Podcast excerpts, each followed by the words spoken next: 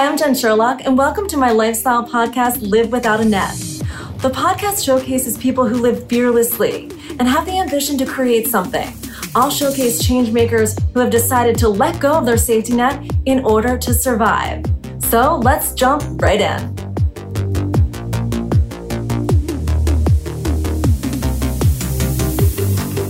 Hi, everyone. I'm Jen Sherlock. Welcome to my podcast, Live Without a Net. And I am with the true entrepreneur, Mark Kramer. He's an author, podcaster, and serial entrepreneur. He's had amazing ventures. I've been a part of some of them doing PR for him. And I just think everyone would be really interested in learning about his career and how he keeps the hustle up every day. So, Mark, share with us a little bit about your background and give us some inspiration on what you know keeps you ticking and moving and motivated every day. Sure, Jen. Thanks so much for having me on. First of all, I started my career as a sports writer. I started writing when I was 15, and I never wanted to be an entrepreneur. I didn't want to have anything to do with business. My grandfather was in business, my father was in business. And I thought, I don't want the hours that they're working because they're working six days a week. You'd go on vacation, they'd be calling in and seeing how things were going with business. And then I had gotten married and realized this wasn't a good lifestyle to be a sports writer. So I got into the business world. I still had no aspirations of being an entrepreneur. But then my wife and I needed money to buy a house and for vacations. And so we weren't making enough. So I started started side businesses. And one of my first side businesses was Mark Kramer Build Your Business bumper stickers. And I thought, man, that's going to be a big hit. It's very inexpensive, make a lot of money. And what happened was is that I went to 37 businesses and they all turned me down. So I started another business called Mark Kramer Promotions. We can get anything. And my first six clients were bumper stickers. So that's how I got started in that. And then one of my early clients was a place called the Downtown Marketplace in Chester County, which was one of the first indoor malls in the United States. And that guy hired me um, to start a, a haunted house for him at the end of the evening. So, would you like to be the assistant manager? And I said, sure. So I became the assistant manager, then the manager, the chief operating officer. Then I ran a bunch of different businesses that he started. But it turned out that I always had this knack for entrepreneurship because even when I was in high school, I took over the high school paper and rebuilt that and made it profitable for the first time in 81 years. And I like what I like about entrepreneurship is the creativity part. And even in college, I sold bumper stickers to make money. And so I'd always been kind of doing this type of thing. So, and, and now you know, in the past 30 years, I've started 25 businesses, uh, I've run four turnarounds, written six books, and I've uh, experienced, like everybody else, high highs, low, very, very low lows, and have had to raise money.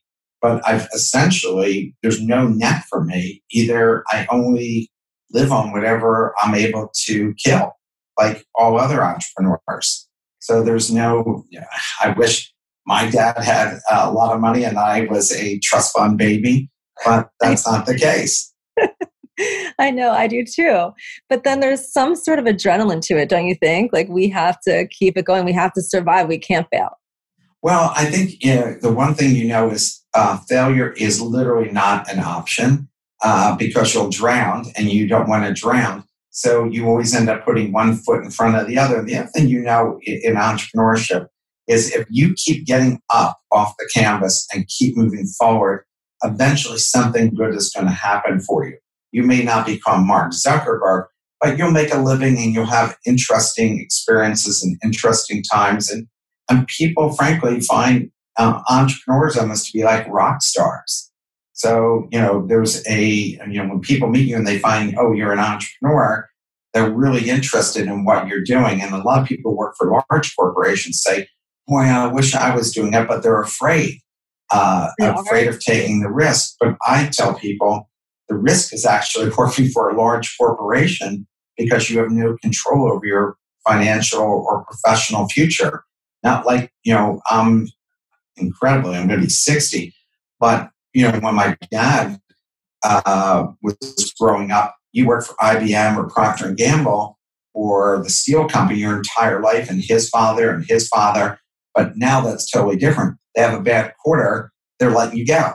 You know, things look, look at the uh, Phillies and some of the professional sports teams run by billionaires paying people large amounts of money and they're letting folks go who can't afford to be let go. I you know, know. how they're going to survive. So I say better off to be on your own and and working five jobs than working for one person and never knowing any morning you wake up if you're still going to have um, income coming in.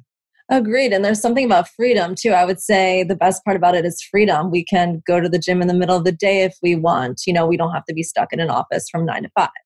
Even had a home in Panama for 15 years, and we would go there for three months. And, and the only reason we could do that is because of the internet. So, you know, thank God for the internet because it gives you all this flexibility. I have a friend of mine that she moves to a different country every year and she has 15 employees and she just works in a different country every year. So the fact that you're an entrepreneur, you're right. If I want to go to when the Phillies were playing a one o'clock game on a Thursday, I just decided that's what I'm doing. If I felt like taking my girlfriend out to lunch in Longwood Gardens, uh, and which we've done numerous times, I would just go do it. Right. And I miss those business Phillies. I forget what they're called. It's like Business, uh, businessman special. They're great. We haven't had that in a year. Yeah. Yeah. I, I miss all of those uh, sports events that we used to go to. But that that's, you know, one of the beauties of it. And also, I just think the idea that you could get be creative. I love writing the plan and launching it. The part I hate the most is actually having to have people pay for what you do because, you know, chasing people, you know, being able to convert people from considering to actually being clients is stressful. And then when you do get them as clients, collecting the money, that's stressful. Agreed. I know. We were just talking about before this recording about how the hardest part of our jobs is probably collecting money. Do you have any Yeah. advice for entrepreneurs out there who who struggle? Uh, well, I always um, insist on getting paid first thing in the month. So, like when I sign a contract, I require them to give me a check um, when we sign, and then I send the bill. And if I don't see that money come by that first or second Friday, I don't do the work uh, because otherwise you could end up being playing catch up forever. And I don't think you want to be in that position to do it. It's one thing when you've had, I one time had a law firm as a client for five years, and for four years they paid me every Friday the clockwork. And then the recession hit 2008, and then they had problems. And so I, I literally carried them for a year, and he paid me back. But it took about three years until he paid me back what he owed me. But I trusted him. But I would never go into a new relationship with any of that kind of trust. I agree. Just from getting burned many, many times. Yeah, of course. Yeah, yeah. I mean, you, look, and, and everybody goes through tough times. Right now, we're through incredibly hard times for people, especially in certain businesses like travel and restaurants and so forth, and retail. So you you're going to give those people kind of a break. Either you're going to do the work for them because you want to help them, and and you're hoping that they'll appreciate it and pay you back over time, or you just or you know even if you sign the contract, if they paid you a couple months and then they stop, you probably have to say, look, I, I I'm like you, I need to go to look for other sources of revenue. So let's just put this thing on hold. But clearly, unlike when there's good times where you might consider, oh, I'm going to take this person to court because they're taking advantage of me. Now you can't even uh, do anything like that. Exactly. I just hope my clients come back in 2021 and it's business as usual. Right. And, and hopefully this will all end, you know, before we were hoping it was going to end by February, March, but now it looks like next summer is when life should return to nor- uh, normal. I know. I'm looking forward to it. Yeah. yeah. Doc, already it's been a year of mostly staying in and no so- socialization. yeah, right. Uh, I, that's why you get a dog. I know, I know. I'm very grateful for Maverick, and I know you love fur babies as Yeah. well. So Yeah, my my beauty queen Roxy, she's my number one girl, and uh, I am fortunate to be in a relationship uh, right now. So, uh, but it's still been very difficult for people to go through that, and especially for entrepreneurs because we're already, as you mentioned, the name of your show, you know, playing without a net. Um, it's even doubly hard when you don't have that consistent income coming in and people put everything on hold. I have clients too, put things on hold. So I ended up starting things during it. So you see in the background, Best Business Minds, I started a podcast in March and where I would interview business book authors. And I only started because I knew the entrepreneurs I was dealing with running the Angel Venture Fair were just sitting wondering, wondering what we're going to do. And the first uh, author I interviewed was Laura Huang, uh, who wrote a book called Edge about how to overcome these kinds of circumstances. And I said to Laura, um, could I interview you for this show I want to start? And and I was thinking about doing like once a month. And she said, sure, what do you want to do? I said, tomorrow. And he goes, it's only 24 hours. I said, well, I'm going to send out a broadcast email and see what happens.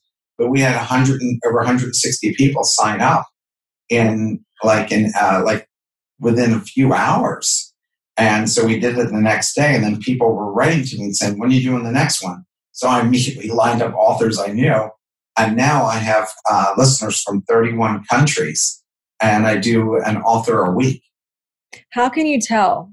How, what kind of um, technology is there that you can tell where all the it's like Google where they're coming from? Well, yeah. I use I use TicketLeap. So when you sign up to listen to oh, mine, right. I ask you a series of questions. I mean, I'm asking people all their ages and male, female, you know, what states and countries that they come from. But I was like surprised when we looked at all the spreadsheets about maybe two months ago, how many countries people were coming and listening to me and consistently listening. So I thought, wow, that's really cool. So now I want to try to, I, am talking to NPR locally and seeing if they would carry my show. And I've written to thestreet.com um, because I used to write for Jim Cramer. I used to write a column for him. So I'm trying to start to talk to people about making this even a bigger opportunity for me. And maybe I can make revenue off of it. Certainly the contexts I'm making are fantastic. And I think, you know, during a time like we're in right now, it's the time to experiment and come up with ideas. I mean, my, my daughter, Sydney, my youngest, she's trying to make it in Hollywood. So she's been writing uh, for Celebrity Magazine Q&A interviews. So I said, Sydney, now you need to create a podcast where you, they both see video and hear audio. And maybe you end up being working for one of the celebrity uh, news services, interviewing people, and you'll have created your own job. Agreed. I mean, frankly, I, when I look back, I actually started my first entrepreneurial venture uh, when I graduated college in 82 and interest rates were 19%. And I was still, you know, being a sports writer. And I thought, what if I syndicated myself? And so I went to the library and I looked up all the newspapers in the country that only used AP or UPI services them. And so I wrote to all these um, papers, like in secondary cities like Scranton and Wilkes-Barre and so forth. And I wrote to 100 or 200 cities across the country with the idea that for $10 a story or $30 a week for three stories, I would be interviewing world famous athletes and sending it to them, Q&A interviews. So I thought this was a great idea. I spent $2,000, which was all the money I had. And only one paper showed interest, which was in Anchorage, Alaska. Oh my God. And so I thought, uh, well, I can't do anything about that. But I was stupid. I should have just, I, two mistakes I learned was one is I shouldn't have uh, said no to Anchorage, Alaska. And two is I should have used the money to get in a car and see editors of papers in Scranton and Wilkes-Barre and Reading and Harrisburg and try to convince them that for only 30 bucks a week, they could have somebody providing them with Q&A interviews with, of famous athletes. That's a great idea. And it did it work? I, I ran out of money. I mean, I, it was in retrospect that I looked back and said, I should have done this differently than what I got the one in Alaska. Yeah. At least. And yeah. The- and I didn't I didn't do anything with it because I felt like, oh my God, how can I make a living off of one publication in Alaska? But if, but now when I think about it, if my kids came to me with the same idea, I would be able to guide them better.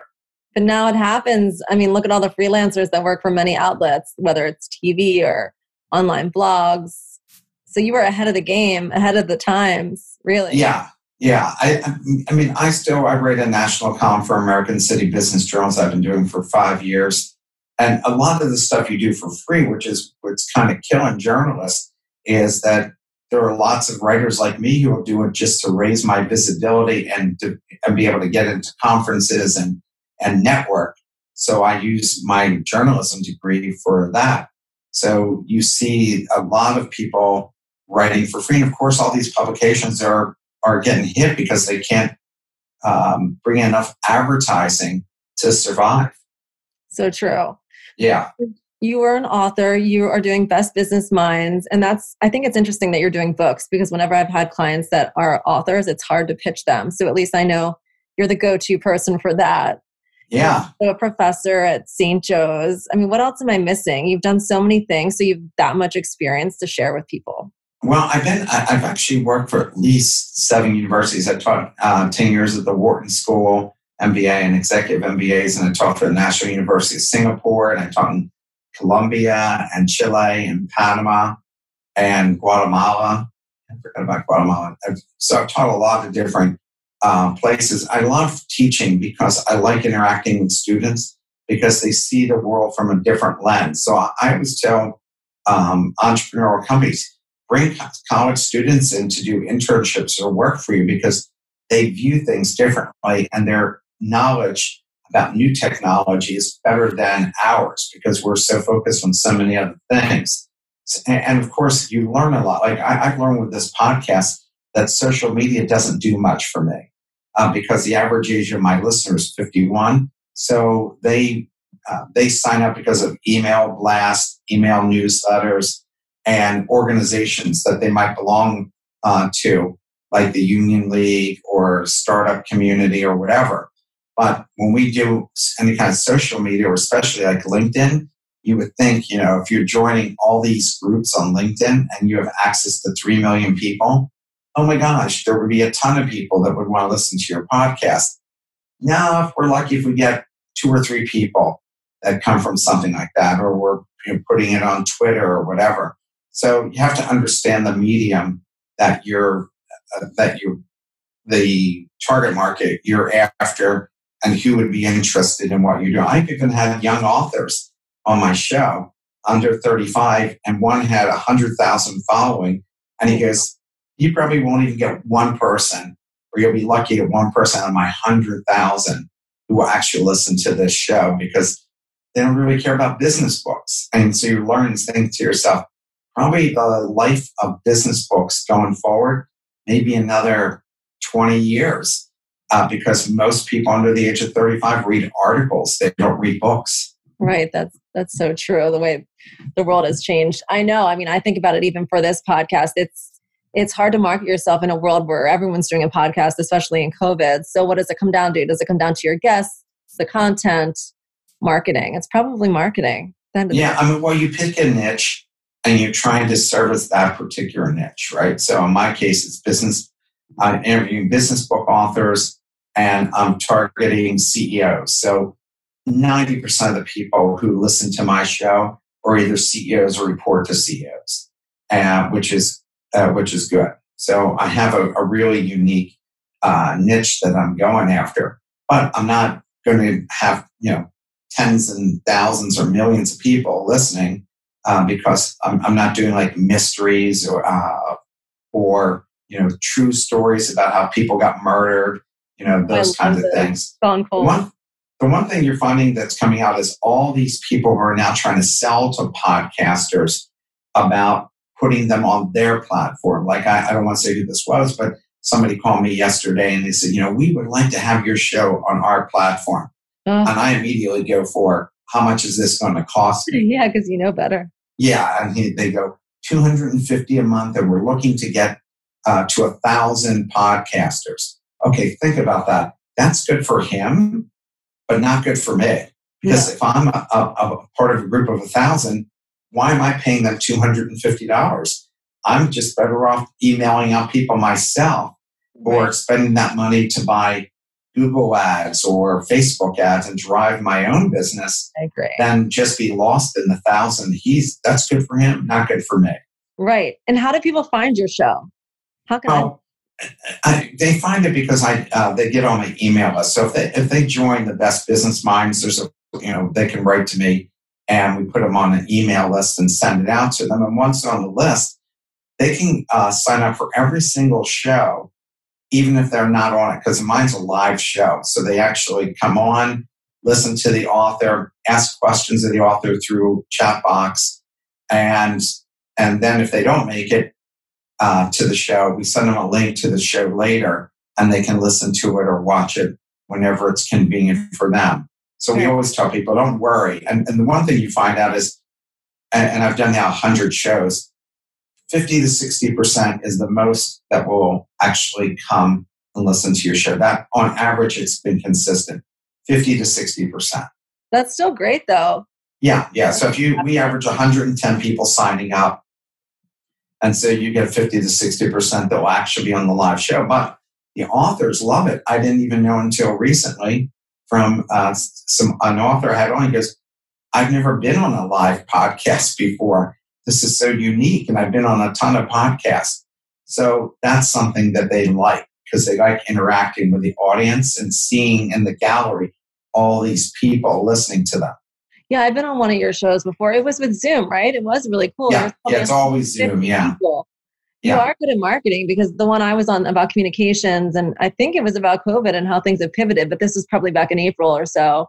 This was with um, the programs that run for the Angel Venture Firm. We had 270 people on that one. I mean, I was amazed looking on the chat and looking at all the boxes. Yeah. So I was like, go, Mark. Yeah, yeah. We, we just I just ran one two weeks ago on um, the power of intellectual property and how to um, raise capital, and we had 168 people. Good for you. So it depends, I guess, you know, on the topic. And I've had topics where only 35 people came on, and I'm thinking, my God, this is such an interesting topic.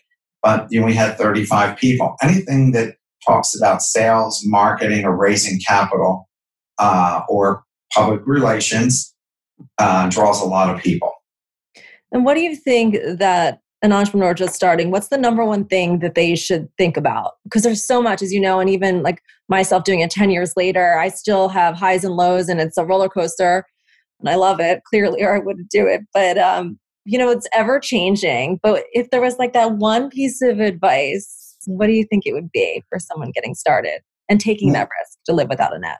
I, I think the one piece of advice is to know that half of whatever you think is going to happen. Half of what you plan for is going to go wrong, and that you just have to realize that's that's just the case. And if you keep putting one foot in front of the other, you're going to succeed because most people drop off; they can't handle it. So that's the difference. You know, it's just like um, great athletes. Everybody looks at Michael Jordan and say, "Oh my God, it's just natural." No, Michael Jordan took 500 shots a day to become Michael Jordan you know, all of these people work really, really hard. Even I read Kevin Hunt's, uh, Hart's biography, autobiography, and he wasn't an overnight success. It took him like a decade to get there and a ton of learning. So if you think it's going to happen just overnight, it just doesn't happen that way. I mean, it's rare that something takes off like Facebook or Google. And remember when Google started, those guys there was like what 14 different search engines out there and they were like one of the last to come to the party. So they learned from all the other mistakes of everybody else. And that's the other thing as entrepreneurs is you should talk to other entrepreneurs and read. I, I do a ton of reading not just for my podcast but i love to hear people's stories about what it took to get there. And if you read biographies that's the one thing that all ceos typically have in common I read a stat from Harvard Business Review that 90% of CEOs read a biography a month. Yeah, I need to get some biographies. They are interesting. They hook you because it's a real life yeah. interview. Yeah, and you hear about you know you thought it was a breeze for them, but then you re- you hear about the struggle they went through. And I love watching people start something from nothing. We just had um, an entrepreneur who sold his company, I think, for 720 million. It's called Analytical Graphics. And I'm forgetting what Paul's last name is now, but I remember when Paul came to my private investors group trying to raise money. It was just him and a found a co-founder, and that was 1990, 1991. And now, 30 years later, they sold that business for 720 million dollars. Unbelievable. Yeah, I mean, it who would have guessed that? That yeah. Like so it's always you know impressive, and nobody knows why. The other thing is you don't know why your business hits or doesn't hit. You know, if you ask Mark Zuckerberg when he Facebook uh, when when he was building Facebook, he would have said, "I had three other ideas that I thought were better than Facebook. I never guessed that Facebook would evolve into what it became." Or if you talk to the um, founder of Zoom, he said plan was just to uh, eat into Cisco's WebEx business because he had worked for WebEx and he felt like the product was okay, but it could be better and they didn't want to make it better. And so he thought he'd have a corporate product. But what does he have? He has a B2C product that millions of people all over the world are using. I know he's probably thanking. So you have to also go with the flow. Like you have to be flexible as an entrepreneur. You can't be too rigid. Yeah, and resilient. Yeah, be willing to get back on your feet because you will fall many times. Oh my God, the number of black eyes uh, that you get and the time, all the numbers of time you're knocked down, you just have to keep dusting yourself off and, and getting up. And that's, that's not easy. And, and, and you're going to have a day where you just don't feel like getting up and doing anything. Yeah. Uh, but you realize that nobody's going to feed you. So you take that day to recuperate and then charge, throw yourself back in the fray. It makes me think of Taylor Swift's Shake It Off song. Shake It Off. You know that song? Yeah shake it off. Yeah, I've heard that song. That's the only yeah, thing you, you do. Yeah, yeah. And everybody goes through ups and downs. You're going to go through periods where you're in the middle of a thunderstorm and it's a hard rain, and you just have to realize sunshine will come eventually. That is true. In the darkest days, the sun yeah. eventually comes out. Yeah, yeah. You just have to keep sticking with it, and something will happen. It amazes you, doesn't like you think yourself, when there are periods that you might not have any clients or only a couple, you wonder, oh my God, will I ever get clients again? And then you just keep showing up at events and you network with people or network online. And then all of a sudden, people call you and say, oh, I need your help with something. Right. And, and you're amazed. Like, you're yeah. like, yeah. Like when it rains, you just believe it. I know. Yeah. So where is Mark Kramer going next before we wrap this up? Like, what's the future for you? Well, I have a new entrepreneurial venture called Funding Organizer. So if you look up funding fundingorganizer.com, this new venture is a um, common application to apply for business bank loans. So I've helped five of my clients get between 250,000 and 12 million. And every time we went for a loan, the bank, no matter what the size of the bank was, was sending us a PDF form. We'd have to fill that out It's three years of tax returns. And if they liked it, then they would be sending us emails like every week asking us for information. And it was debilitating because you would be stopping what you're doing to answer the bank and you thought, all right, I'm done. And then two days later, they'd come up with another question. Yeah. So we set up one common app that all you do is fill out all of this information, store it securely in the cloud, and then you just give them the access code for that information. You're done. You don't have to worry about it. So we're trying to get financial institutions to sign up and use it and pay a licensing fee to go and use it. And for business owners to go use it, uh, even if they don't have a bank, fill it all out and then share the information with the bank and, and they can change it as they need to.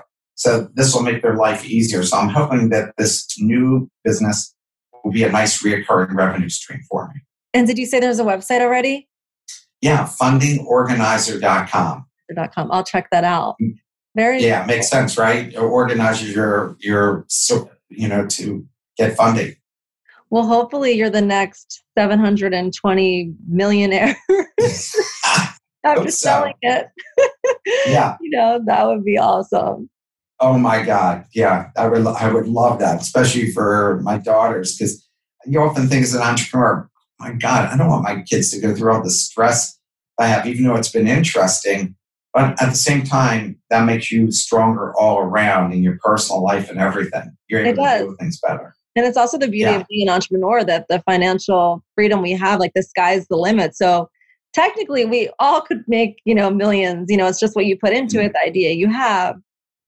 Yeah, you're and if and again, people should realize you have to get lucky. So 50% showing up, 25% is being smart, and the really important uh, part is 25% is being lucky. Agreed. Well, thank you so much. This was awesome. Thank you for having me on your show. Yeah, anytime. So, everyone, uh, thanks to Mark Kramer, and we will see you soon, Mark. Sounds great. Well, that's it for now. Thanks, everyone, for joining us. Please reach out to me so I can feature you on my show. I do respond to everyone. You can find me on my Instagram at Jennifer Sherlock or my business Instagram at JennaCom. And check out our new website coming soon, livewithoutanet.com. Thanks again, and I look forward to taking risks with you.